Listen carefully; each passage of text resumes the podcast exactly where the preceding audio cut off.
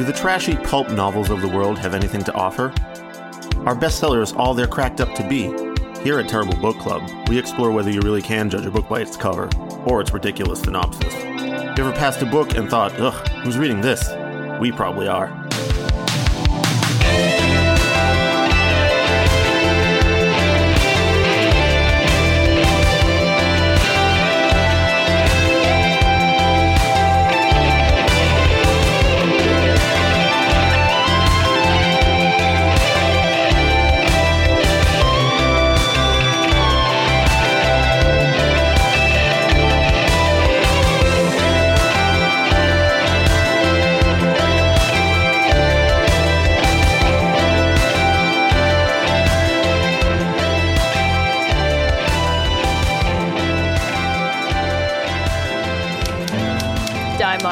DyMar Laboratory Ruins, Sunday, 11:13 p.m. Late on a night filled with cold mist and still air, two figures off in the distance, both reading a book.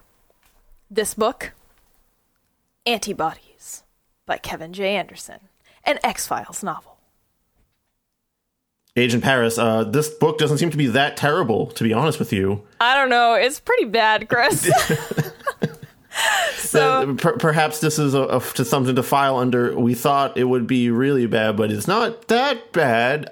to be fair, to be fair, I might not be as good of a resource as you because I have only watched a handful of X Files episodes in my lifetime. Well, you see, so I love the X Files, and I've seen all of them except for the most recent. Didn't they do like another? Like they did the new season, then they did another one, right? I don't think I watched that one. Yeah, yeah, I haven't seen any of that either. Because honestly, that new season they put out, three of the episodes were good, and three were fucking awful.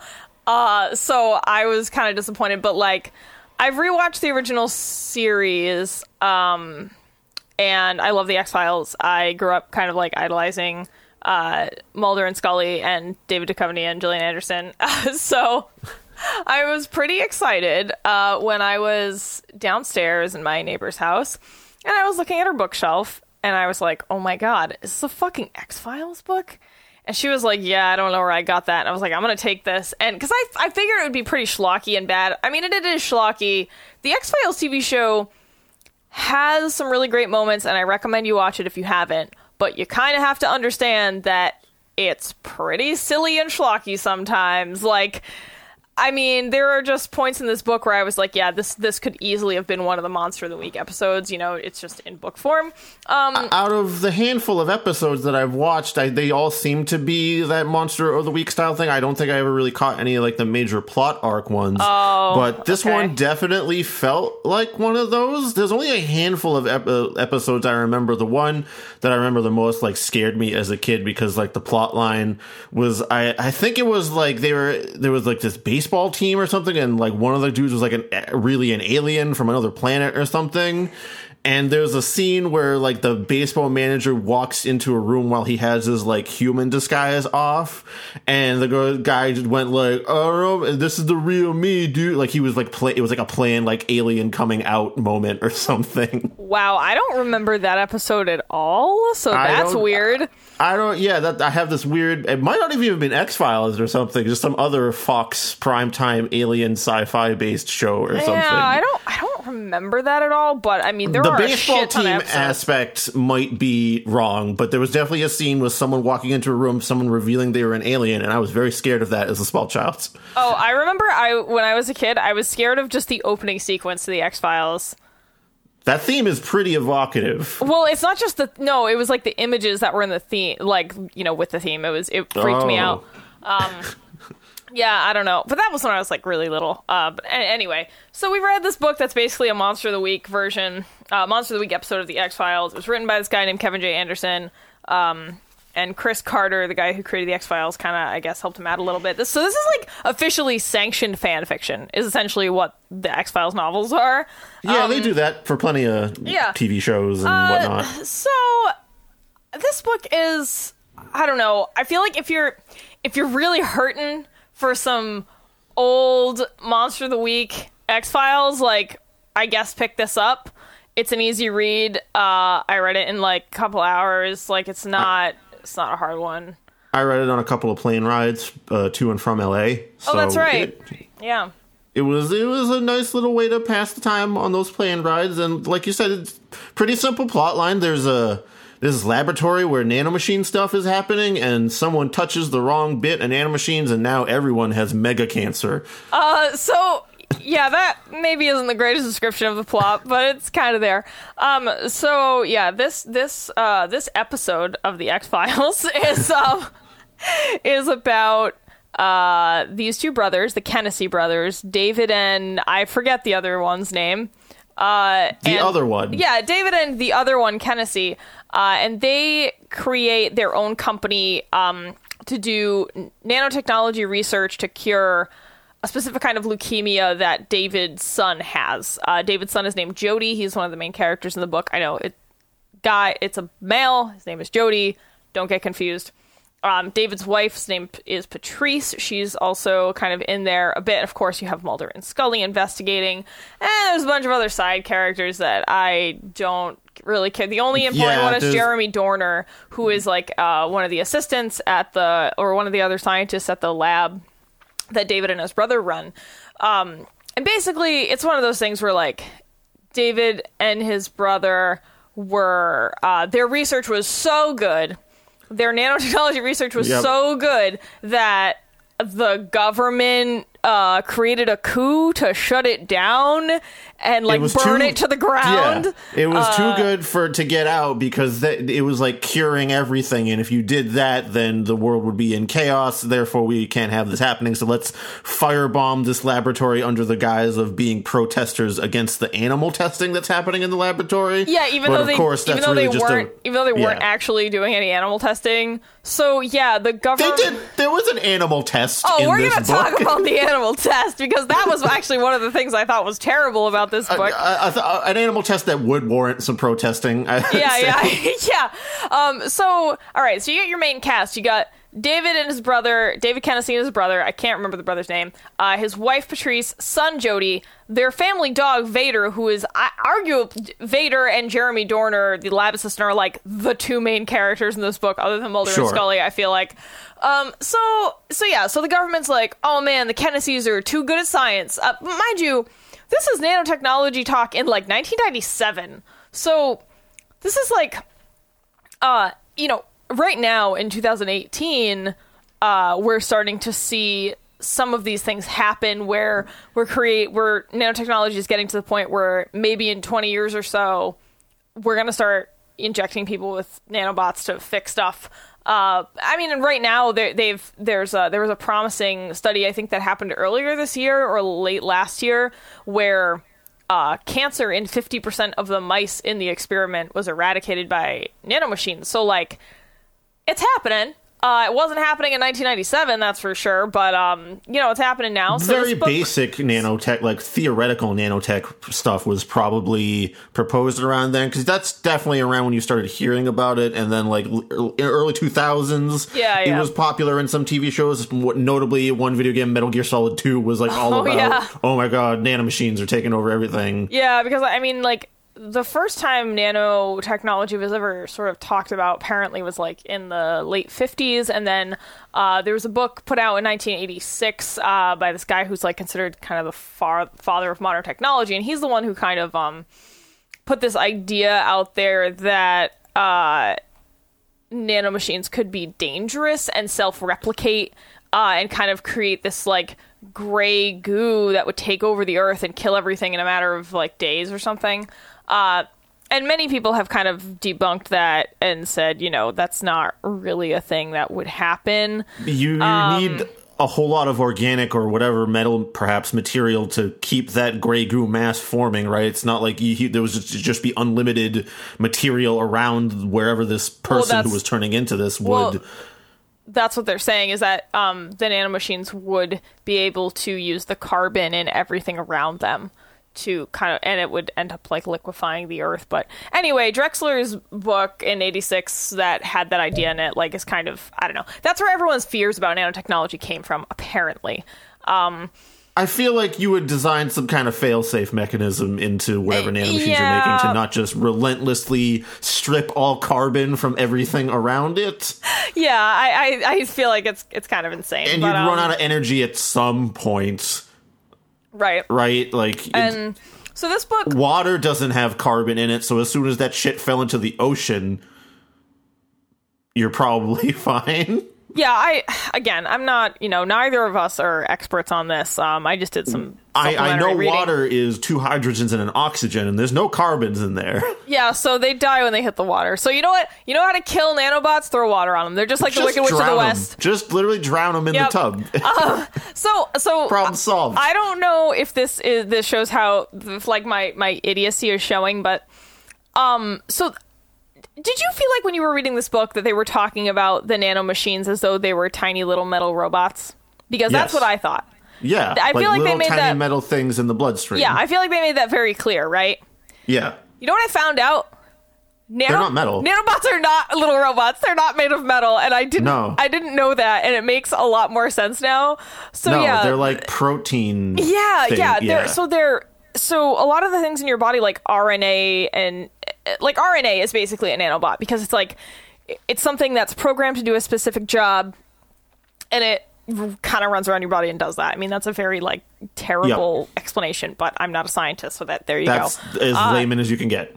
Yeah, and so I didn't realize that nanobots were not actually tiny little metal robots because I so the book the book really does sell that idea though. So the book is super off in that respect. Like we're not going to be injecting little tiny uh metal spiders into your veins like but the book definitely rides that idea so No, they're like little actual biological spiders, so it, you know it's Yeah. that much worse. yeah yeah right no they're actual spiders injected into your veins yeah, exactly. Um, but way I different. mean, when I was reading about nanobots, I was like, "Oh shit! I had no idea. That makes way more sense." Um, yeah. I so I don't know. I mean, it was a. I learned something from doing some research about this. I didn't know that, so that was cool. Uh, but the book definitely gets that wrong. Uh, so that's kind of a down. That's kind of a disappointment. Um, and the book also insists that like because they're little metal robots, they have to be injected with like some kind of greasy carrier fluid. So you're getting like Yeah. injected with oil and tiny metal spiders, and it, yeah, if you it's had like okay, ridiculous. so Jeremy Dorner basically like gets overtaken by like a early strain of their attempt at creating these super ultra healer nanobots. So Yeah. they go crazy and they basically make him into like Cancer Man, where he just is like constantly rippling and shifting, and he's like all mucusy and covered in this carrier fluid. So he's just a real snotty, gross dude in general. Yeah, so uh, how this all happened is like when the when the government, or the, you know, the shadow the shadow agents, of the shadow lords of the government were like, Yeah. we gotta firebomb this this lab, and and we're gonna we're gonna pretend that uh like Greenpeace did it or something, not Greenpeace, but some environmental organization. Uh, and they, you know, hire they hired a bunch of uh, what do they, what do they call them? Uh, crisis actors. yeah. they hired crisis False flag. actors, and yeah, it was uh, and they they got they got this guy to like you know, pretend to be uh, the head of this fake animal rights organization uh, to show up and like protest while the building was burning down or something. And so while the building's burning down, uh, Jeremy Dorner, the lab assistant, uh, what did he get hurt or something? Yeah, he got hurt, He got and shot. he was like, "My my only Yeah. yeah. my only chance to survive is if I take some of this super ultra healer nano machine tech, which they knew was working in that fashion because of the tests they did." Yeah, except except um so he so Dormer was actually Dorner? Is it Dorner or Dormer? I don't know. Um but Jeremy is the guy who is in cahoots with the Shadow Lords of the government to burn down the lab. Um he was promised uh, he was double crossed basically. So he was like jealous of all the notoriety the Kennedys were getting for their work and wanted kind of more of the recognition and wanted to be more involved in the project. And so he double crosses them and you know the government was like yeah we're gonna burn it down. We're gonna give you your own lab. And of course they burn it down and just shoot him because Yep. why would they ever do anything else? Yep. and so he's like oh fuck i'm shot. Oh i know because the basically the the best version of the nano machines like the perfect version that actually works um was it they didn't have any left in the lab it was like used on the kid and the dog jody and the dog vader Yep. um and so or it was used on jody Vader had like the best dog version. Jody Yeah. had the best human version, and Yeah. then in the lab, in a Different platforms, you Yeah, know, it was. different- Yeah, yeah. You got the. Oh, you got nano machines for the Xbox? Yeah, I got Yeah. the PS4. Uh, yeah, basically. Check it out. I'll cut my hand off. Oh, I came Yeah. back. Sick. Um, so in the lab, of course, you know they they kept they kept um, older versions that they tested on other stuff. I mean, maybe smaller animals or something that didn't work. Um, Yep. But Jeremy's like, oh. At least I don't know. Injecting myself with one of these older versions is the best thing I can do to stay alive because maybe they'll it'll fix my gunshot wound. But like he knew he was taking a huge risk, um, and basically he like immediately turns into a fucking monster, like Chris was describing. Like the n- little tiny, you know, nano spiders are are replicating inside of him at like crazy rates, and they're fixing him, but also mutating him into something else. I don't know. It you don't really. There's really no clue as to like what the end game is here for these nanobots in his bloodstream. But um yeah, he's like covered in this carrier fluid, so he's like dripping this like weird oil slick and he like Chris was saying he's like shifting like his uh skin is like shifting around and like things are He shifting underneath his skin. concentrate on like holding his physical form together a lot of the time, Yeah. so that he doesn't just become like a bonitis mass of whatever on the floor.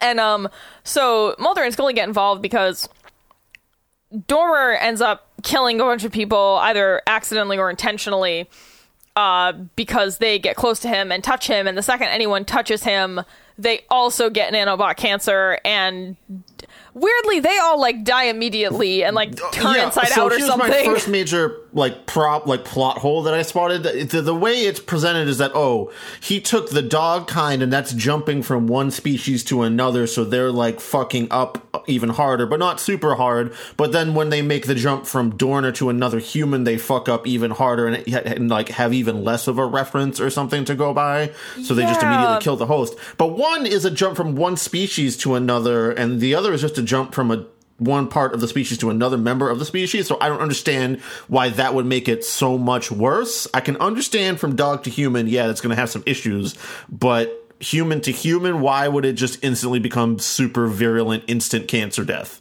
Yeah, that didn't make any sense. And then like only some people, cause cause like I feel like at some point Scully gets it on her and sh- nothing happens to her. Like I don't at, think so. At the end of I the think book, she she she only had like Jody near her, and Jody had like the perfect human version, and he was pretty much doing fine. I don't remember anyone actually getting touched by Jeremy besides, I mean, in terms of Mulder and Scully. yeah, I I don't know. I wrote why doesn't the nano disease transfer to Scully? Did they somehow make later versions of the drug less communicable? Oh, probably because when she was at, at probably when she was dealing with Jody at the end of the book. But anyway, Yeah. so let's let's just continue. So um yeah, I mean, I, I definitely had like the writing in this book is very middle of the road. There are some ridiculous phrases. Uh, I think my favorite, literally on page one, uh, it describes a flashlight beam as a fire hose of light. um, and and talks about how the security guard could kill someone with his flashlight, and that it was actually a weapon as well as a flashlight. And I was like, Does like, that "What?" make a, a regular garden hose a flashlight of water? Yes, correct. uh, yeah, light and water interchangeable. Yeah. Um, that yeah. So there were some like really awkward phrases. Um, there were some words that the author repeated a lot. It just seemed like this book didn't get edited super hard. This is Uh, a you crank it out kind of yeah, thing. I it- feel yeah. like. it's it's like you know, it's an R.L. Stine Goosebumps fucking deal. Yeah, it's, like it's, it's slightly adult goosebumps with the cancer monster coming after you, who always gets up and is like not dead. He gets set on fire, I think, once or twice before he gets set on fire at Dude, the end and dies he gets, or like, something. Shot. He gets into a car, a truck accident. He gets. Yeah, this guy's indestructible. Uh, except if Except you're for at the very end. yeah, when he is. randomly. Um, but so anyway, so Mulder and Scully uh, get pulled into this because you know these bodies are showing up that are just like hideously deformed, and they've got this weird goo on them, and you know, oh, they're you know start they're. f- Somehow they connect it to the lab. I think. Well, because one of them was found in the ruins of the lab. The the security Yeah. guard that like finds Dormer or something because he went back there for something, and then they get into a scuffle and whatever. Yeah, the uh, security guard encounter is like the setup at the start of the episode before like the theme music hits. And, oh my god, he's being attacked by something. Exactly. Exactly. You know, yeah. I, I don't know what you were singing there. That was not. that was my very. That's the beginning piano part of the. All right, keep going. Keep going. Yeah. hey, can you tell that we're both musicians? Because Yeah, very technical terms of Yeah. and dupe oh. with dupe. How Wow. many dutes are in the X Files theme? I think we're embarrassing ourselves as musicians. I mean, whatever. Uh, so yeah, the setup, the setup at the beginning is, is yeah, like Chris described, the security guard finding Dormer coming back for something. Uh, and I don't know. So, uh, the kid getting the cure and the dog also having the good version of the disease are crucial here because the dog and the kid, you know, are not in the lab when it burns down naturally. Um, but I guess nobody knows that the dog and the kid were injected except for Some people know that the Yeah. dog have the thing because of the video of the animal Oh test God, that okay, so- Jeremy and uh, the dad made together. So we're gonna talk which about I this. think this is a perfect time to bring it up. yeah. Honestly, Uh, so all right. So the David and his brother had a disagreement. So the brother, although he was initial initially on board with the uh, lab and their research, eventually he felt like his brother was going too far. Um, and felt like the nanobots could be dangerous, and so he was like, "Fuck this! I'm gonna fuck off to my uh random survivalist colony in the woods of where does this take place? Oregon? Is this Oregon? yeah, it's a Pacific Northwest yeah, thing. somewhere. I think it's Oregon or Washington State. But um, he's like, yeah, I'm gonna go live in my weird survivalist utopia, get fucked. And so his brother takes off, and David's like, well, I guess Jeremy is like my new uh co-scientist or something. So Jeremy's like all pumped about it, and David and Jeremy are, you know, they think they've got a pretty good version. This is, you know, a little a, a ways in the past, I guess, like maybe a couple months or a year or something. And they're like, "Oh, we got the best version of the virus. We got to test it." And so David brings in Vader, the family dog, like his son's Uh-huh. dog, and um, they decide they want to test this on the dog. So you know, like normal scientists, um, even though this is like an incredibly fringe thing, they probably would have just injected the dog and kept it in quarantine. Uh, but they wanted to make sure that this was really going to work, so they put the dog in a cage and shot it to death Yeah, with a handgun, like with twice. a handgun. Twice, correct. And then they injected it. This is a science handgun. You see, these Yes. particularly calibrated And he to do science with. Did he, he made Jeremy do it, right? Yeah, Yeah. He like even despite being the cold asshole that takes the family dog in to get shot for his nanomachine science. test. Yeah, I mean, he's they, like, nah, Jeremy, uh, you're you're you're gonna handle this one for me, please. And he, uh, Jeremy just does it. And I love how they couldn't have just given the dog a paper cut. No, they had to Yeah, fucking you shoot know, it with a maybe gun. like a nick on the paw or something. Nope, shoot it with a like, gun. just straight to the handgun, just shooting it. I like couldn't stop laughing because it was so ridiculous when I was reading Yeah. that section. I was like, "What the fuck?" And also, like, they put it in a cage too, so it was like already freaked out. And then Jeremy shoots it not once but twice. Uh, Yeah, it it was fucking stupid. So anyway, they inject it with shit. The nanotechnology works. Dog comes back to life. It you know knits itself together in a, ma- a day, two days. Even quicker than that, I think. Oh, oh wait, no, I'm remembering a later point where the dog gets hit by a car Got of a family that's just yeah, yeah. like happens to like be traveling through this book. It's like those that family never appears again. They actually Nope. hit the dog and bring it to a vet hospital, but like they never seen again. It's literally like this tourist family just dr- trying to drive through their vacation. They end up in an X Files book by Yeah. accident just for a minute. That sucks. Well, and it was funny because uh so yeah, so the dog the dog uh sorry, we're telling we're not doing a great job telling this in a linear fashion, but We never, Um, dude. I, I've given up on that. after after the lab burns down, Jeremy Dorner turns into a, horrible bonitis gooey mass and is Yeah. like murdering people uh accidentally or intentionally, whatever. Um David dies in the fire, but his wife uh, David told his wife, like, yo, if anything happens, take the kid and the dog and fucking get out of town. So, like, Patrice is ready for it.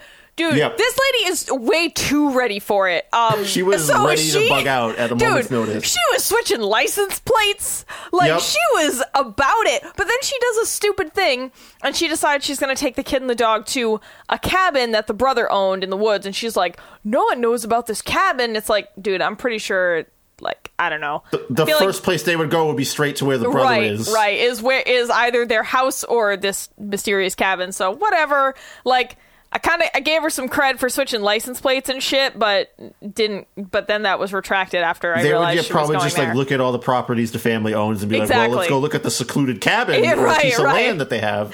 right. So, uh, so while the kid and the dog are at the cabin, you know, she's like, "Oh wow, my kid seems to no longer be dying of leukemia. How strange. Um, he should really Can't be have dying." anything to do with the nanomachine Yeah, research for so a cure. That, I thought that she knew the whole time, and then towards the end of the book, I realized that she didn't know that he had been cured, and I was like, "How do you not know?" Like she wasn't like left out of the loop on the research that the brothers were doing.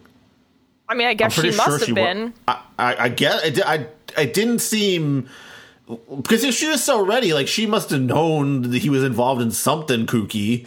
Yeah, I mean, she knew that he was on this quest to to uh, save their kid from from dying, but like he injected the kid without telling literally anyone. But still, it's like obviously, you know, hmm, my kid's getting better. Hmm, my husband's lab was blown up and he was murdered because his research was perhaps becoming too effective. I wonder. I wonder if Yeah. these are connected in any way.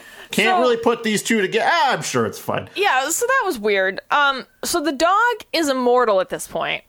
Yep. Um, gets hit by a car. Gets hit eh, by a like I said early in the book, and gets taken to a vet, and like the vet like euthanizes it at first because it's like, well, your whole spine's crash cracked up, and there's nothing I can do. So sorry, buddy. And then the dog just like shakes off the euthanasia truck. And then runs away. Yep. Um, and uh, it just had funny, a really, it just got really high off death drugs, I Yeah. guess. And Well, the funny thing about the um about the whole scene where the dog gets because the dog, you know, gets away from uh, Patrice and Jody and is like, uh, you know, gets hit by this poor family that ends up in an X Files book, and the family do you and the guys hear like a creepy theme music playing behind us right now? Ever since we entered this forest, it's like I could hear some.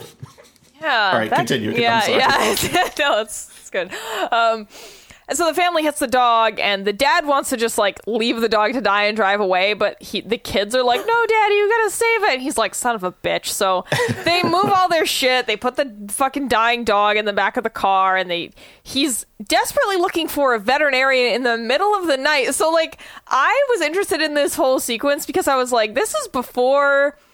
you know, smartphones. This is before uh, people could. This is actually before most people had cell phones. Like the only people who really have cell phones in the X Files are like the agents because Yeah, you it know. talks about uh He's I just, like, driving having around. some, but it's like a satellite phone that's probably like huge and shit. So I just imagined like one of them carrying around this, this phone that's like very bulky on their hip the whole fucking time. yeah, no, they have they have cell phones in the X Files in the show. Um, but really, just Mulder and Scully do. I mean, most Yeah. late, you know, most people who aren't fucking government agents don't have them at that point, and so. They're just driving around looking for a vet in the middle of the night, and I was like, "How long Let's could go that here. This possibly might look. take it?" This might be where a vet is. Yeah, this looks vetty over here. Yeah. See, there's a VFW. Yeah, I think he pulled into like the first town, and I was just like, yeah, it just didn't make any sense. Um, and of course, they do find a vet, and somehow the guy lives in his veterinary office. Like he has like his apartment above and his veterinary office below, or something. Hey man, you gotta save on that rent And as much yeah, as you can. I, I mean, and and so, but like, okay, so I'm not saying that that doesn't exist. I'm just saying the coincidence, the level, the number of coincidences that stack up in this Yep. book to make things happen are astronomical. And so the vet is like, okay, I'll take him off your hands. And, and as he's working on the dog, on the dog, he's like, fucking Taurus, always hitting, always hitting dogs, leaving them here. God damn it! And I was like, how often does this happen? How often do people kill animals and then bring them to you in the middle of the night? It seems a little crazy that that would be happening all the time. he was he was thinking about putting in just like a bin outside that he can like look at every once in a while. Probably. I just spit seltzer all over the room. Sorry. yeah, I There's a mean, big arrow pointing like if you hit it, put it here. I'll take. yeah, I was just I was just really confused as to why tourists were constantly murdering animals in that town. I don't know. Someone should put a sign up, Paris. Proper signage, really important. Yeah, they really need proper signage. Uh, yeah, Gorg, Gorg Chris's uh, George Costanza D and D character would recommend that. Um, Yep. Okay. Well, back to this book. Yeah. Uh, let's see what happens. And so Dormer, uh, Dorner, Dormer, what? Jeremy? God damn it. Is like trying to keep himself together while he's like mutating into this horrible thing. And he's like, "Oh, I just got to get to the kid. The kid has the cure. Like, if I can." He thinks that like if he can touch the kid, the good It's more like he needs his blood, so he just thinks if he like just puts uh, Jody's blood in his blood, I guess that it'll be fine. But I'm like, isn't a blood type thing also might be of a concern along with the nanomachine version or whatever? I don't know if this plan is. I guess it's all he has, but at the same time, Yeah. he's just like, I don't know. I'll ingest the blood somehow and it'll be fine. Yeah, it doesn't really make a lot of sense. Uh, and so he's desperately trying to get some child blood from Jody. Uh, with Or this dog blood Oh as yeah, like a he also backup. said yeah. He also said he would accept dog blood.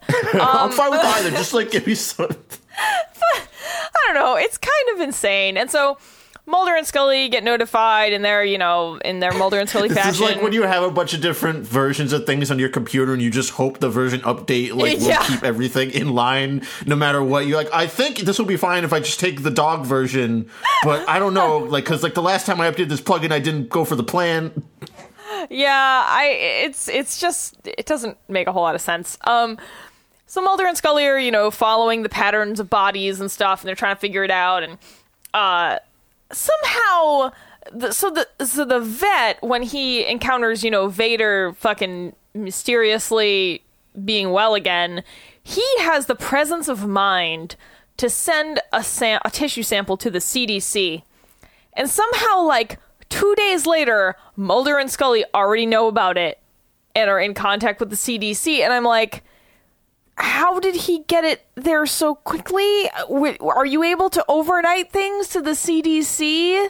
Like on a I whim? guess so. I mean, I- that's also know. a really quick lab job over well, there that yeah, they just like pushed it up front. Like, here- here's some some guy sent us some dog blood. Put that in the front of the list immediately. Some guy sent us some dog blood. Uh, paperwork says it's got little robots in it. What do we do with it? oh, put that on the top of the list, Just Billy. stick that up sounds. front. I want I want to see what's going on here. First. Yeah, like I'm pretty sure that they would be like, "What? Some no-name vet from fucking fuck you, Oregon, sent us robot dog blood." Like, He said the dog got up after a euthanasia drug thing, so I don't know. Should put it into the, I- under the big scope. Yeah. It's, it's a whole line. yeah, the fucking timeline on that makes no goddamn sense. Because for some reason, the moment it hits the CDC, someone's like. Oh, I gotta call Mulder, and like they, they He- know. he's into that weird dog blood shit. Oh, I don't know. Fucking dogs coming back to life full of robots sounds like Fox Mulder's. Uh, you know, it sounds like Anytime they him. just get like a, a phone call from some like Infowars weirdo, they just forward it to Mulder because they hate him. yeah, this Oh guy was my- talking about aliens the other day. Uh, Fox, go ahead, check it out, huh? Uh, you know what? That's probably more true to the life of like, the he's real like Fox snickering Mulder. to the other CDC members, like, I'm just gonna send him to Oregon to look for a dog. It's hilarious. He's gonna go too. That's actually a way better story. Um, Yeah. so you know, Mulder and Scully get informed by the CDC, and they're you know they're piecing things together slowly. Um, they find out that the like animal liberation uh group that supposedly set the place on fire was a front and they're like oh shit there's some you know there's some nonsense going on um you know and of course the smoking man is behind it if you've ever seen the show uh, i don't I know want to spoil anything but he you know he's like part of the shadow lords that are or whatever. They don't call them that. I don't know why i keep saying that. It's just the best way i can i can describe the you know evil shadow government or whatever uh, that was behind shutting the lab down. Uh, jeremy dorner while he's turning into a crazy monster um, he so so like Chris was saying, you know, he's he's kind of struggling to keep it together. Uh, looks like shit. I honestly don't understand how he manages to get picked up by a trucker because he was like, uh, I don't think he was he wasn't trying to hitchhike, but he was walking on the side of the road in like the pouring rain or something, and this truck driver takes pity on him. And I have no idea why you would pick up someone like this. You know, accidentally he ends up killing the truck driver or whatever. Um, so he's like really he's really struggling to just just keep it together and and stay conscious. And you know, sometimes he finds himself under bridges.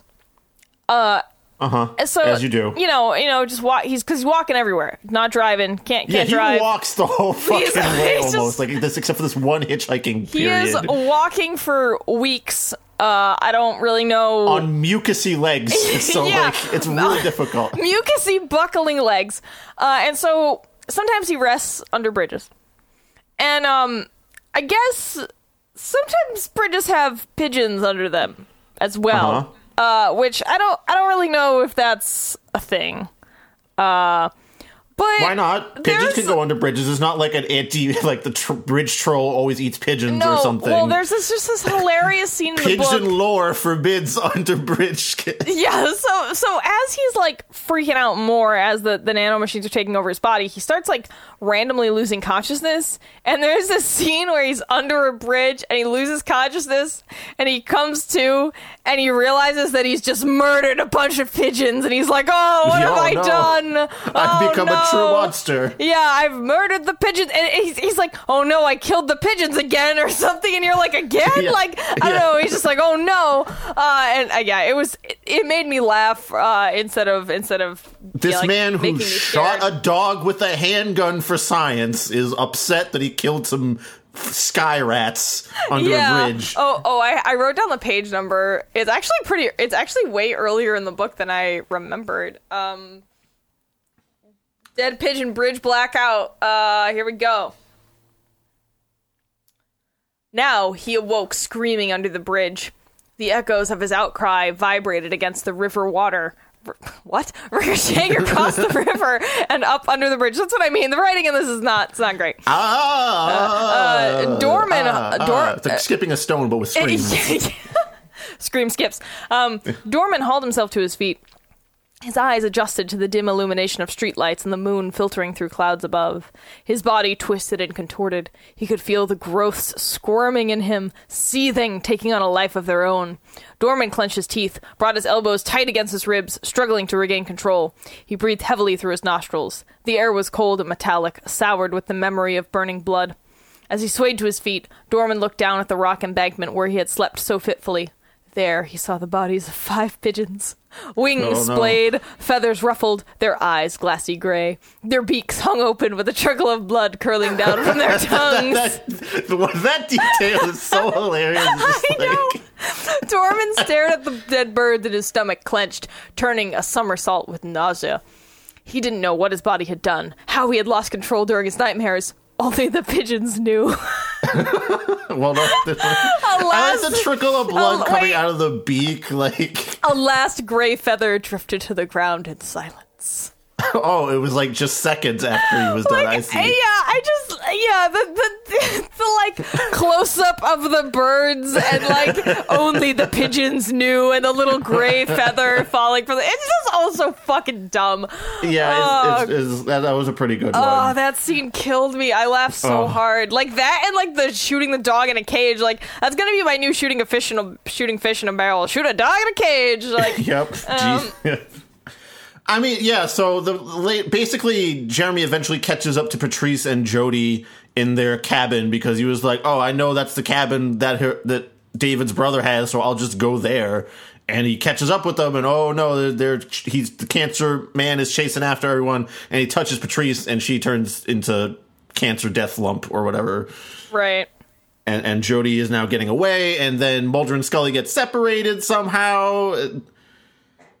Yeah. I forget um, who reaches the cabin. I think Scully gets to the cabin first because she's the one that's chaperoning Jody the whole time. Correct. She gets stuck with after. the kid. I forget why what Mulder gets pulled away. Oh, I think because while they're on their way to the cabin, they hear about the truck driver who was murdered in similar circumstances or whatever.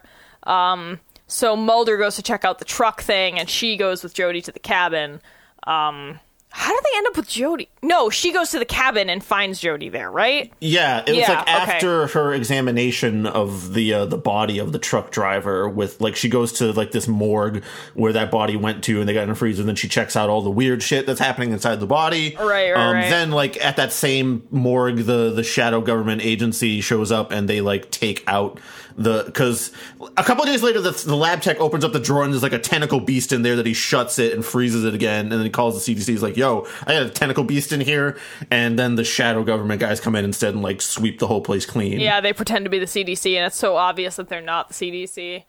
Um, and Yeah. at, at some point after that, Scully goes to the cabin first. I think actually Mulder. I forgot why he. Well, like I just said, he went to go check out the truck accident. The No, because no, but Scully was checking out the body from the truck accident. no, that wasn't the body from the truck accident. It was a body from some other incident. I don't remember. Which. Oh, it was the security guard from the DyMar? Yeah, yeah, it was the security be- guard. okay, yeah. all right, Um, yeah, that's what that was. So they separate, which you know, don't split the party, guys. Don't split the party. Yeah. How many episodes of the X Files have you both starred in? Don't split the Yep. party. Um, but they do because they're stupid. Uh, and Scully gets to the cabin and has uh, a fight with Dorner, Dormer, whatever. Um, and I don't remember uh, the little boy. Jody gets shot. Uh, Scully is like freaking out because she thinks he's gonna die, and she takes him, puts him in the car, and is trying to drive him to a hospital. But he miraculously gets healed on the drive over, and she's like, "What the fuck is going on?" Um, and so yeah, I guess the kid's body was still full of magic nanobots. Um, so it healed him. Uh, and then, oh, that's right. The mom dies. Patrice gets uh, killed by the nanobots because Jeremy touches her on the arm. Yep. That's all it takes. She actually Uh, like tackles Jeremy out of the way of something to like get him to not touch. I think the dog or Jody maybe. Jody, I think, and yeah. And that's what causes her to you know die immediately from the extra virulent strain. Yeah, she tells Jody to run with the. Uh, I don't even remember if the dog is there or if the dog. I don't know. The dog comes back, and the dog. uh, I don't fucking know. The dog eventually kills Jeremy, right? They, it, that's like their final confrontation. They all go back to the chemical lab for some reason because I think Mulder was following the Shadow Organization for a bit, or like no, they were following him. Oh yeah, Uh, they do all they end up all there. end up at the at the DyMar lab again. I forgot why they all went there. I think like the Shadow Organization was trying to re-bomb it again. Like they didn't bomb it well enough the first time, so they want to set it on fire a second time. No, I think they just knew that Mulder and Scully and Dormer and the they knew they somehow knew everyone was going to end up there. Um, and yeah, also a little bit of that. Uh, so yeah, yeah. Why the fuck do they all end up? Now I don't remember why they all end up there. we did read this one a while ago from recording this. Uh, I read this like a month ago. Uh, so I'm a little. I mean, I took notes, but not on like specific details. Uh, but yeah, like after the cabin, I don't remember why they end up going there. Uh, I have no idea.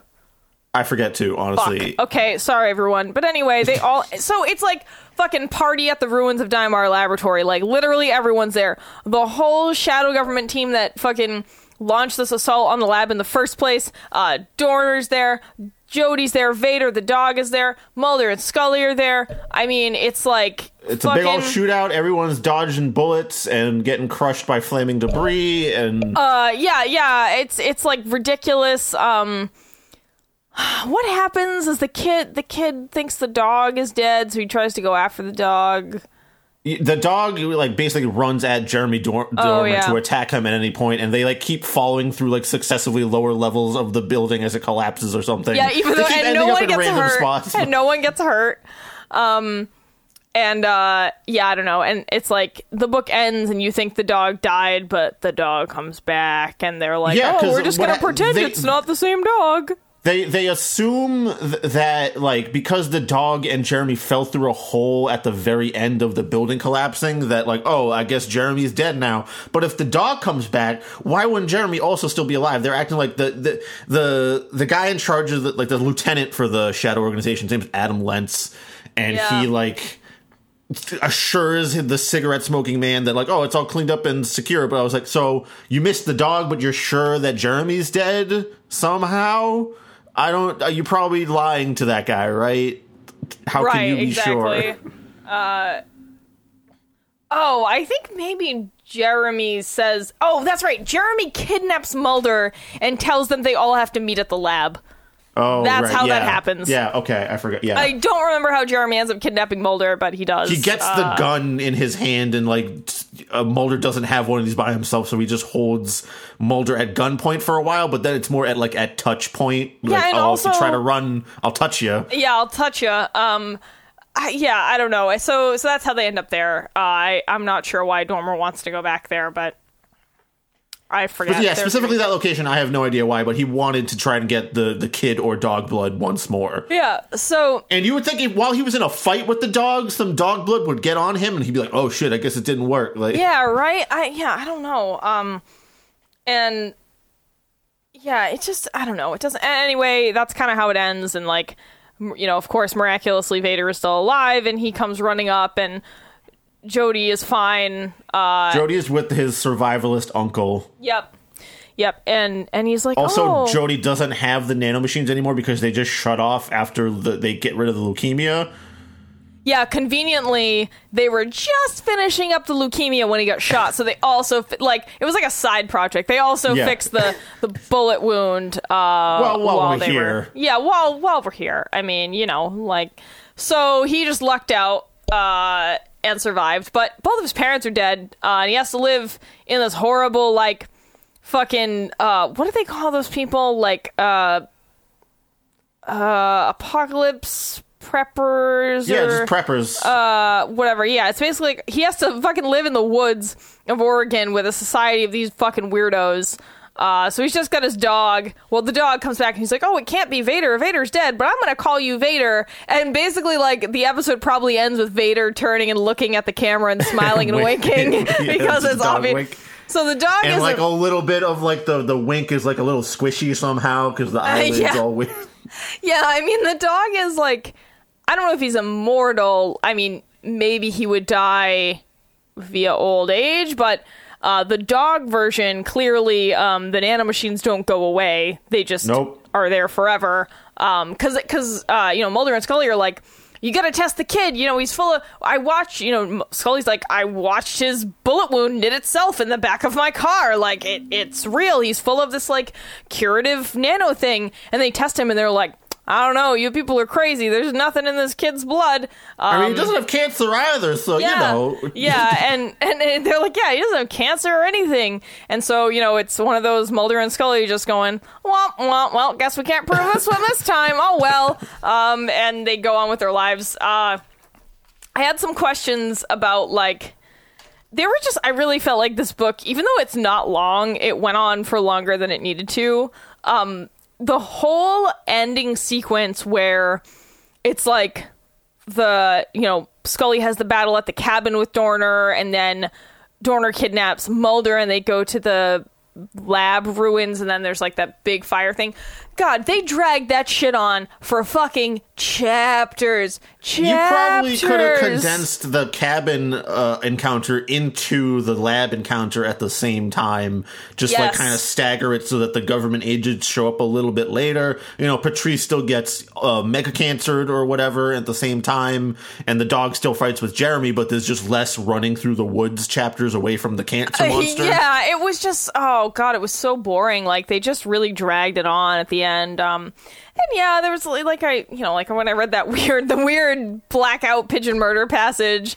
It just some of the phrasing was strange. You know, it's not, it's not high. You know, prose. vibrating bodies of water with your screams. Yeah, I, pastime. I forgot about that one. I scream at lakes all the time. Uh, there were some there were some silly notes like uh, I wrote LOL at Mulder eating cheese curls um, because that's they're in the car. snack. He's a well, hungry- Well, they just make it a point like they don't have to talk about what they're doing in the car because they're having a conversation, but they just make it a point to be like Mulder ate those cheese curls. He sure did love those cheese curls. it's just like what the fuck. product placement for just generic Eh, cheese concept curls. of cheese curls. And then there's all this the cheese curl companies went in on that one to, fu- to Uh, sponsor yes, the book. yes, I know. Like, uh, fucking Chester Cheeto was holding Yeah. a gun to Kevin J. Anderson's Yeah. head. The true government agent behind it all. Chester Cheeto Chester- was Chester behind it all.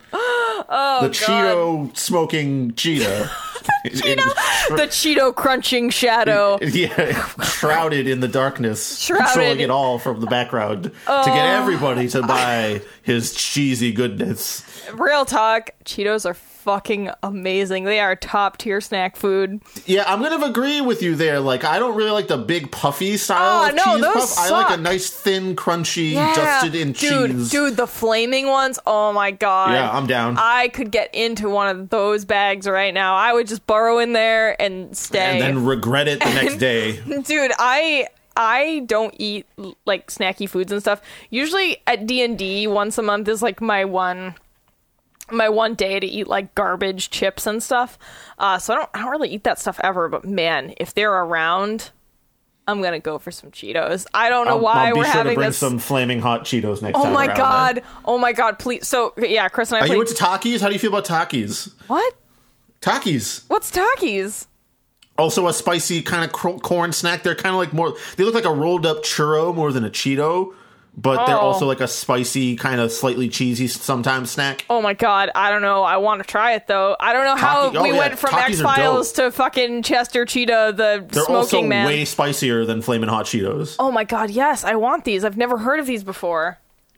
I'm, that, I'm surprised by that. They're in a lot of grocery stores now. Uh, no, I've never never heard of them. Uh, yeah. So now that we've totally derailed the conversation and are talking about Cheetos, um, yeah, I would say I would say like don't read this book. Um, It was fine. unless uh, there's way better books you could waste you should waste a couple hours on is all I'm if saying. you got just like a flight in front of you, like I did, it was fine for that. Uh, I don't know. I mean, I take I take some issue with it, and I don't I don't think it's great. I think, like I said, if you're really jonesing for some classic schlocky X Files episodes, sure, th- pick it up. But I think that's like, why I was down with it. Like I was totally in the mood for something like that. yeah, I mean, I picked it up because I was just like, how can I not? I mean, I'm a huge X Files fan, so I don't know. Doesn't really work as well as a book, I guess. Uh, but I will say the dialogue was like hundred percent uh Mulder and Scully from the TV show. Like Chris, I'm assuming that's That why felt- Chris Carter that was felt, involved. From what I remember, pretty legit. Oh yeah, it, it seemed it was very it was very Scully like, being the smart, collected one, and Mulder just kind of being the weird conspiracy guy slash like jokester type. Yeah, exactly. Um, there was there was one chapter of the book where they're like, I, I didn't understand why this was included. Uh, it tells you at the beginning of the book like, oh, they're at the Devil's Churn, like some cliff overlooking some water or something in the Pacific Northwest, and they have this short conversation. And I'm like, why did they? Why did they go to like a tourist trap? Like, what are they doing? You know, just having a nice time while they're out here investigating mega cancer. Yeah, they're on assignment, monsters. but then they go to this like fucking tourist trap called the Devil's Churn, and they have this brief conversation, and like that was the chapter, and I was like, why the fuck did they even bother? Like, I don't know. Some of it, some of it was like that, and I was just like, why did they even bother?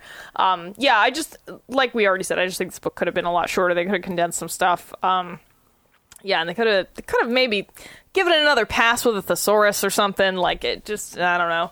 Um, but yeah, I, I don't have much to more say about this. Like, this felt like you know a couple of ideas from Akira and Metal Gear Solid mashed into an X Files episode, which I was down with. Yeah, I mean it was fine. Um, it wasn't, wasn't wonderful. Uh, so yeah, I don't know. Let's uh, let's have our good book corner. Uh, what what you Ooh. what you been reading, Chris? Uh, it's been mostly terrible stuff lately, to be honest with you, in terms of the book front. So I don't really have much to add here this time around. Oh, that's okay. I got I got some stuff. So, um, for some reason I've been on a real fucking tear lately, and I just I don't know. It's like I have enough to read with Terrible Book Club, but I also I think it, it. I mean, the whole point of doing the show was to make us read more, and it fucking works. Because you know what? When you fill your life with bad books, it makes you think, "Dear God, what is a good book like?" And then you read good books too. Um, so I read, uh, in addition to this, uh, to this uh, X Files Antibodies book, I also found uh, this book called Christ in Concrete uh, at my friend Dawn's house downstairs. Uh, Christ in Concrete is not a book that I would pick up and read. But Dawn was like, "No, it was good. You should read it." And it was pretty short. It was like 200 pages or something, 240 pages or something. So I read it, um, and I remember the first couple pages. I was like, "I don't want to read this," because it's just about the Italian American immigrant experience in like the 20s in New York. Okay. And I was like, yeah, not really something I'm interested in. Not Italian, don't really care that much. Uh, and I was just like, okay. But then, dude, fucking page like 12 or 14, there is this incredibly visceral scene that happens, and it fucking got me. And I was like, holy shit, this is crazy. And it was really good. And so I I finished the rest of it because I was like, no, that scene was great. Like props to this writer. Like I I'm gonna keep going. Uh, so I finished it. And it, wa- it was all right. Uh, Intriguing. yeah, it was yeah. So like if you're looking for if for some reason you're looking for books about like the American immigrant experience, uh, particularly Italians or Catholics or something like uh, it's Christ in Concrete. It's a good book. Uh, it's older. It's a couple, been around for a couple decades, but uh, it was good. Um, oh, what else? What else? did I, you know, my, all my media consumption lately has been not very not book based, unless it's been a terrible book or something. I've been Yeah. doing a lot of like redesigning of my room, so I've been consuming a lot of like Yeah. interior decorating idea material and stuff like that. Um, I, I mean, I guess I really got into Breath of the Wild on the Nintendo Switch. very Uh, recently. Breath of the Wild is so I got good. into that on my like trip while I was on the plane. I borrowed my brother's Switch, and he was like, "Yeah, you can finally check this out." And I like, I got like two hours in, and all of a sudden I was hooked on just exploring the the beautiful scenery that they laid out, and like all the little nooks and crannies to kind of get lost in, Dude, it's- almost literally. fucking excellent. I love that game. I have we have played through the entire game, all the DLC. Uh yeah, it's I don't think I have anything left to do in the game, but I wish I did because it's fucking great. I'm only like I got two divine beasts down, and I'm like forty ish shrines in, so I'm I deep in it at this point. Dude, this game has everything. Like, you got your horseback riding. You got your uh playing dress up with your horse. You got What'd you your name your horse? What'd you name your horse? Uh, we got a couple of horses. Uh, Paul. So Paul. So Paul and I uh played the same game file. We like we attacked it together uh because it was such a big game. Yep. Uh, so he named one of his horses Samosa. Okay. Uh, there's another one named Frampton. okay. I don't know. He just I don't know where he got those names. Um, I remember I named the white one Vita, which is just white uh, in Norwegian. Uh, Okay. and there, oh fuck, I think we have two other horses, and I don't remember their names, but they also have like, oh, there's one called Svadilfar, uh, which is Odin's horse. I, I have uh, two horses. The spotted one is named Gravy, and the solid color one is named Bong. So, Why? Why did you because name my it Bong? I, I I Gravy Bong is my username in a, in a know. few locations. I know, but uh no, like it's got like I just like that your weapons degrade. It's kind of like Dark Souls meets fucking Zelda. It's like they have that element of like the, the combat is definitely a step up from other Zelda games. Like your, you know, your your equipment needs to get repaired or replaced. Uh, it definitely keeps you on your toes because your weapon will fall apart eventually, and you have to just deal and use something else. Um, yeah, that was really kind cool. of fun, kind of annoying sometimes. Oh, the hand gliding! Oh, the hand Yeah. gliding is great. Oh, Yep. love it, love so it. much cool stuff. But yeah, that's the media I've been consuming. Uh, I got into a some music. I got into recently was this band called the Aces. I'm super into them. Real good pop, kind of like rock ish kind of stuff. Guitar and bass based more than like electronic stuff. But there's some of that too. So you know, Oh, okay. that's that's my good media that I've been into recently. Uh, yeah, I have another book to talk about that I also read uh, in a single day because I was being a crazy person. I don't know. Um, usually I yeah usually I go to the gym after work, but this week has been uh, I've just had like a bunch of weird shit come up. Like I had to come home after work and wait for something to get delivered because I had to sign for it, and like just had a lot of like somebody's birthday. I had like all the shit I had to do. So I ended up having a lot more time uh, to read than I normally do. So yeah, I cut through uh, Flynn's Sharp Objects in a day. Um, so that's a book that's become popular because there's a now a ser- like a TV show about it with uh, some famous actress. I don't remember her name. Amy Adams, maybe. Is she? Is that an act? Is that a name of an act? Amy I th- McAdams. I think that sounds that rings a bell. I don't know. Um, but anyway, my friend Liz was like, "Oh man, I read I read this book and it was super good. You should read it." And I was like, "I don't know. I I, I don't know anything about it. Um, and I I don't like to read book summaries before I read a book. I know that sounds crazy, but I just feel like too much is often given away. Uh, but I don't know, like it was good. Sharp Objects was fine. I just think that it's the way it's marketed is like wrong. Because the book is, I- I mean, the book is marketed uh, as kind of like a mystery thriller, but it's really just a study in the in patterns of abuse oh, and it's really good in that respect. Like um i think that it's it's definitely it's it's one of those books where um i don't think it's not an unreliable narrator but it's certainly a narrator that you might not uh like. Also and interesting. yeah yeah and i i thought it was pretty good. Um yeah it wasn't wasn't perfect i don't want to get too into it because uh, you know I'm, it's a popular book i'm sure some people are going to want to read it but uh yeah it was it was all right i mean i i always have this problem with with books tv shows where i'm like never surprised by anything like i can just always age and like, experience, I man. can That's just like the curse of see- age. God, like I can see shit coming a mile away. No, and it's not age. I've been, I've. This is just how I've been for a long time. Um, I think like once you consume a certain amount because amount you've experienced a thing and Yeah. you know enough of like the standard building blocks that Yeah. you can see most of like the functional stuff coming at you from a long way off especially since you know there is kind not not a formula but there is a way to structure things so things are interesting and you know different some people rely on just like kind of copying certain ideas instead you know and you can see that coming from a long time and that's that's what i mean by age is like you've experienced enough of the media the first time you probably saw a version of that thing or whatever you're talking about it was probably effective but then you know to look for it like the signs for it and stuff like that Yeah, I mean, I um, so I ended up guessing like mostly what like how the ending was gonna go. Uh, I was only wrong about one thing, and there was one minor detail that surprised me. Uh, but I don't know. It was it was good though. I would I would probably recommend it uh, if you if you can handle uh, some really um, not garish. What am I trying to say here? Uh, fuck, I can't think of the word. But uh, if you're okay with some some weird uh fuck fuck what is the word oh my god anyway just fuck it forget forget everything i said read the book if you want whatever uh i think we we also both recently watched disenchantment or disenchanted yeah Or- yeah, I, I- I- that was fine it was, all right, you know yeah. better than your okay. av- like just random average netflix stuff but like not as good as just any one single episode of futurama was yeah that's true although i feel like it really picked up speed in the last two episodes of the season it like started Uh, getting back real half- good back Yeah. half definitely better than the front half yeah, it started getting real good, and I was like, "Damn, sick!" Like this, this show actually surprised me a little bit. I was like, "All right, cool."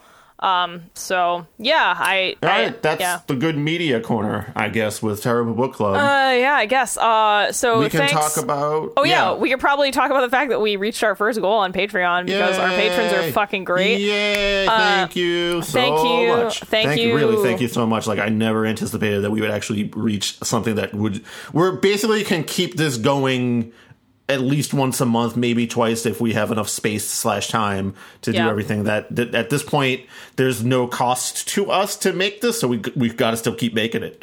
Yeah, I know. And uh, so thank you to Dari, Greg, Will, Veronica, you guys, the best. Uh, special shout out to Veronica this time around for being really cool and upping her contribution. Uh, so yeah, that was that was really cool of you. Thank you.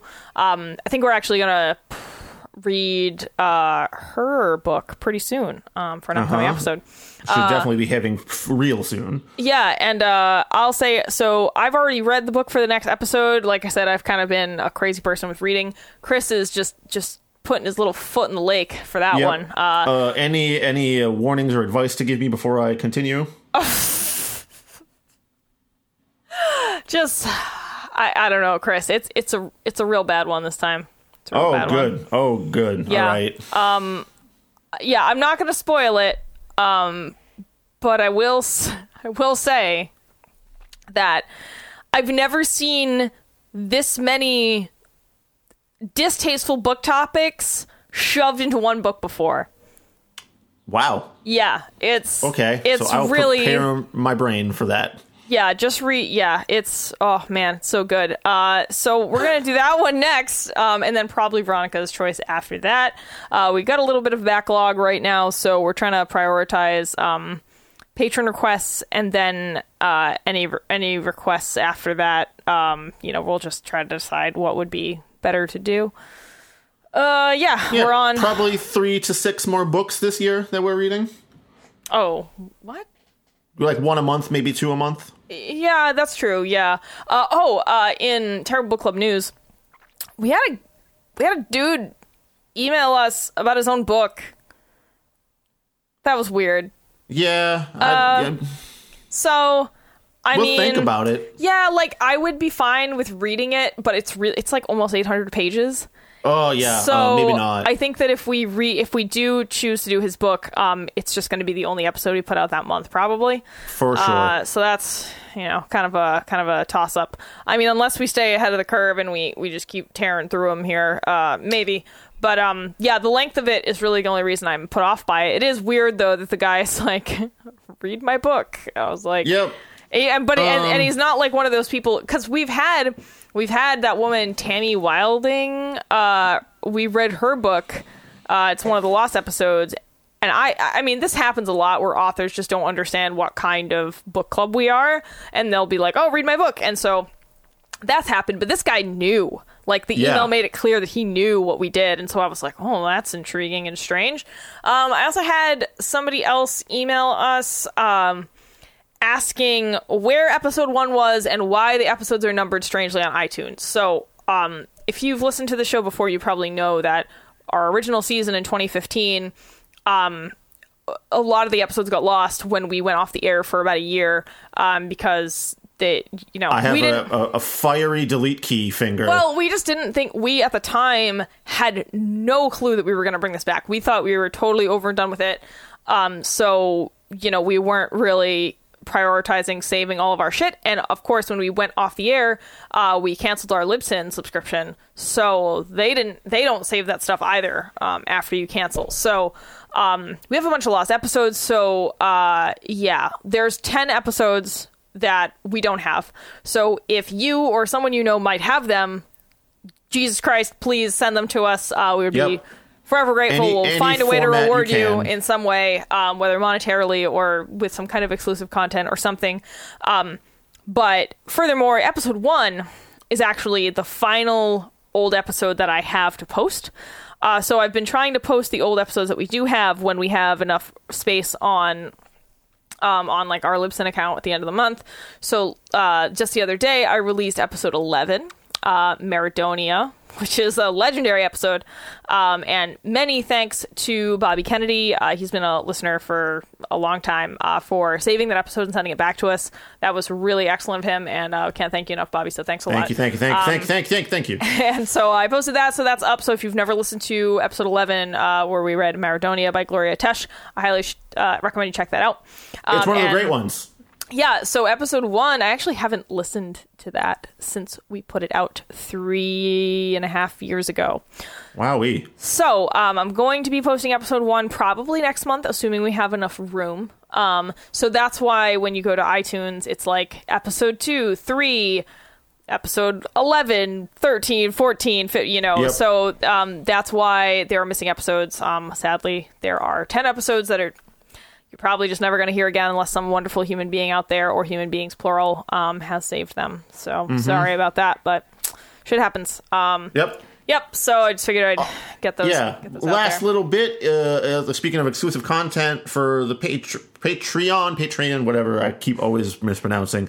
Um, we're probably going to move to audio only for some of that content. Be just to just to be nice to uh, CBS, ABC, whoever owns Legend of the Seeker. You know. Oh, I don't give a shit about being nice to anybody. I just don't want to get sued because we can't afford to Yeah, be sued. that's really what it means. So, like, you might have to sync it up on your own. We have a countdown to hitting play on it. Uh, I don't know if you're watching it without like on a service or like you have like a the DVD set for some reason. It should be fine. Well, there's if you're watching it. There's also another reason why we're not doing video. Um, it, it takes a long, way longer time Dude. for me to edit and set it up. It's like just to compress the file and render the video alone is like another four hours. yeah, episode. it takes Chris six hours to you know actually to get all that stuff together. And i mean sure a lot of that time is waiting It's, yeah, but um, it's mostly waiting, but I, I don't really do any other stuff on my computer because like I don't want to fuck with the processing and like all of a sudden there's a glitch in the middle of the thing because I was trying to do some like audio work while the thing was rendering right. or something. i mean and not not to mention the amount of space that video takes up uh, in our storage is significant Yes. So, um, yeah, it's just, I think it's just better for right now if we finish out The Legend of the Seeker with audio only. Uh, if for some reason it's a huge problem, please let us know. I sent a message to all of, all y'all patrons. Uh, only one person got back to me, by the way. Uh, so, and then they said they were fine with audio only, so that's why we're moving forward with this. Um, but if you have an issue, please reach out to me or Chris. we will figure out a solution for you somehow. um, Yeah. Uh, also, do us a favor. Can you just give us a review on iTunes? We've only got four reviews. Uh, we only have twelve rev- like uh, star ratings or whatever at all. What? Okay, we have one one star review, and we all know who that was from. Um, Yep. So, if, uh, so I think you know, we have a suspicion. yeah. So um if you could if you could give us a review, um great. I mean if it's five stars that's preferred, but obviously we want you to give a real review. Leave an honest so review so that we Yeah, can, an uh, honest you know, review if we need to make changes, please let us know. yeah, please leave an honest review on iTunes. A lot of people use iTunes to listen to podcasts, and that's where they check. They look at reviews to decide if they want to listen. So please, um, one of the things you can do to help support the show if you're not a patron or if you are, give us a review on iTunes. Um, if not, please follow us on social media and uh, something that would be really helpful is if you would share um, a social media post when the episode comes out. So I put posts up on Twitter, Instagram, um, and Facebook. And if you're on any of those platforms, just just give us a share or a like or a comment or something. Any attention that you bring to the show is helpful. Uh, it gets more people listening to it. Um, we're doing pretty well this month. Uh, we retained a lot of the people that we gained uh, last month from those free ads we got for uh, Radio Public and Podbean, so that was cool. Hooray! So thanks for sticking around, uh, all, Thank, y- all hi, y'all hi, y'all newbies to the to the Terrible Book Club. Yeah, there's probably like two people listening this far into this episode. Um, Yeah, but we go into all the technical shit, uh, all the non patrons. oh, you know what? You know what I can do to sweeten the pot? Okay, if you've if you've made it this far, I'm gonna tell you about a crazy dream I had last night. Yeah, let's do it.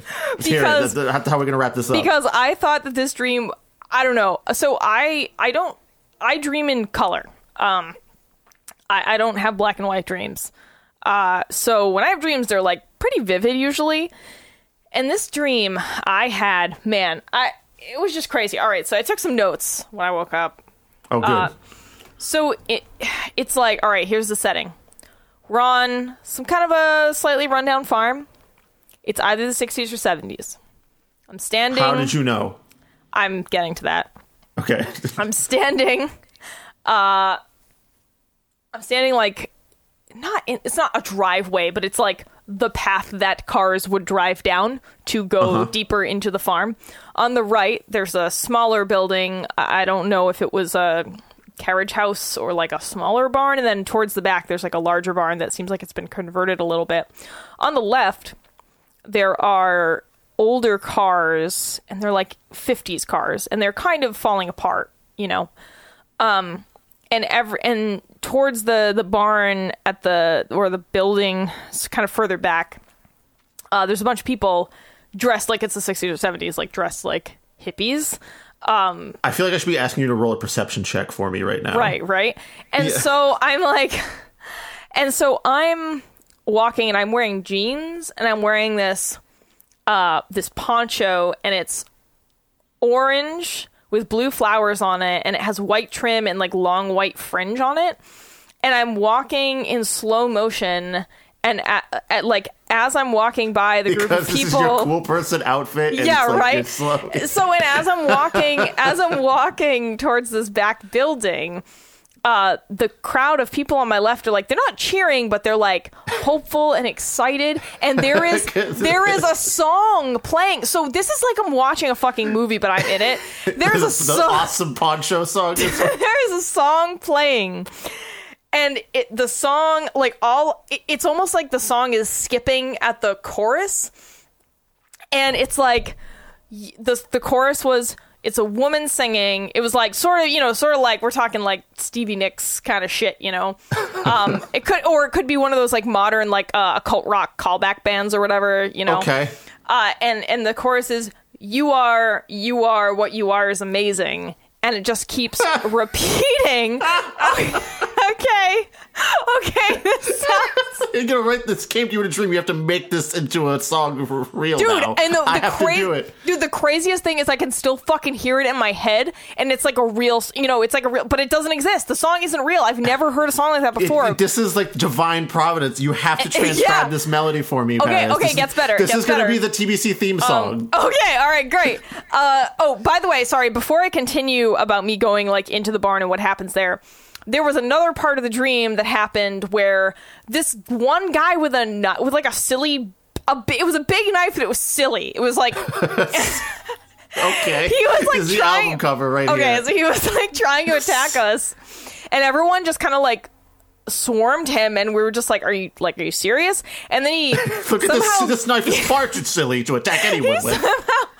he says so this is turning into a really into funny but the dream was actually serious not funny um not scary at all but This but is a serious knife. What are you talking about? yeah and so he breaks out of the the like group that had surrounded him and tries to go for me and he like rolls across the hood of one of those old cars that was like on the left of the sort of driving path and i just kind of i just say something like are you serious? And he just stabs himself in the stomach because he failed to stab me. And while he's like Man, kneeling you on the hood of the car. persuasion check. and so all right so that happened. And then so anyway back to back to the the movie in my head already in progress. Um so I'm walking into the barn with your theme song after you caused a man to stab himself to death by you just merely questioning his existence. You, Yeah. you just like, are you a serious person right now? And he said he realized he was not, and he just took himself out the game. all right well all this shit's gonna come together so i enter the the barn building or whatever in the first room there's not much happening and i'm walking through and it's sort of like i'm like even though it's first person perspective everything's in slow motion and that song is playing and it's kind of like i'm seeing something that's already happened so i go into a door on my right and there's satan in a in his like big gla- black goat form and he's like morphing and changing into something else by candlelight. There's like these two candles on either side of him, and otherwise it's dark.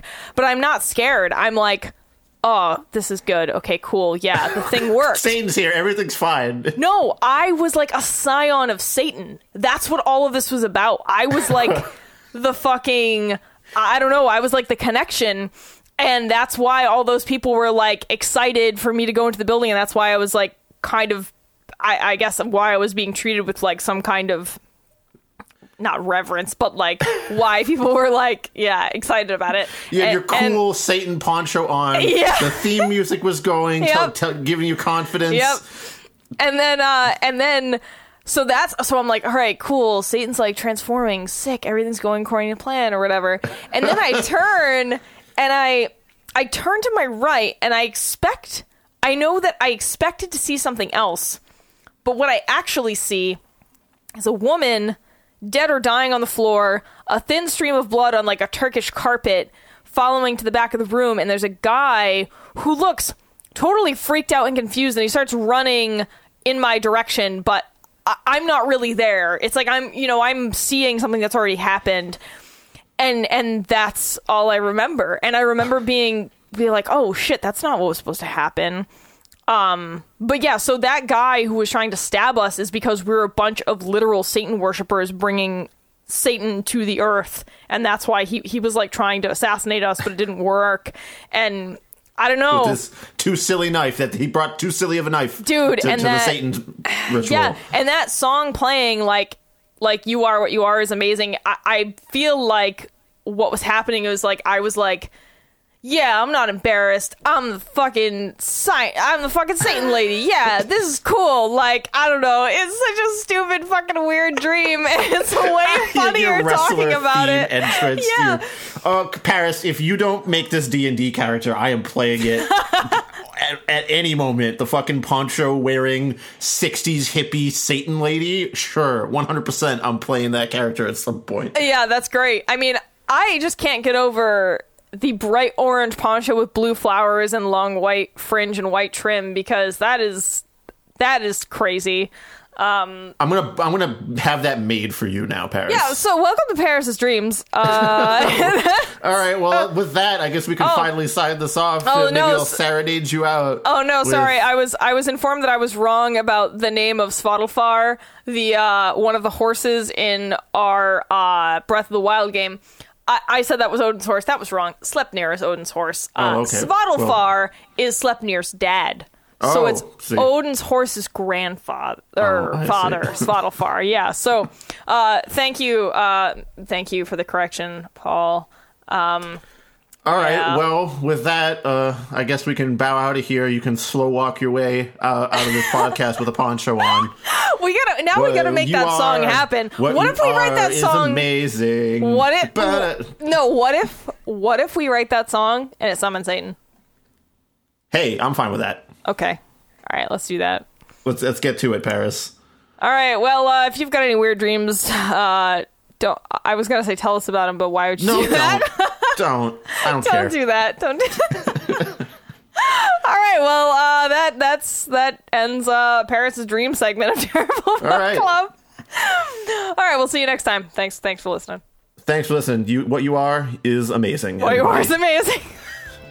See you later. Bye.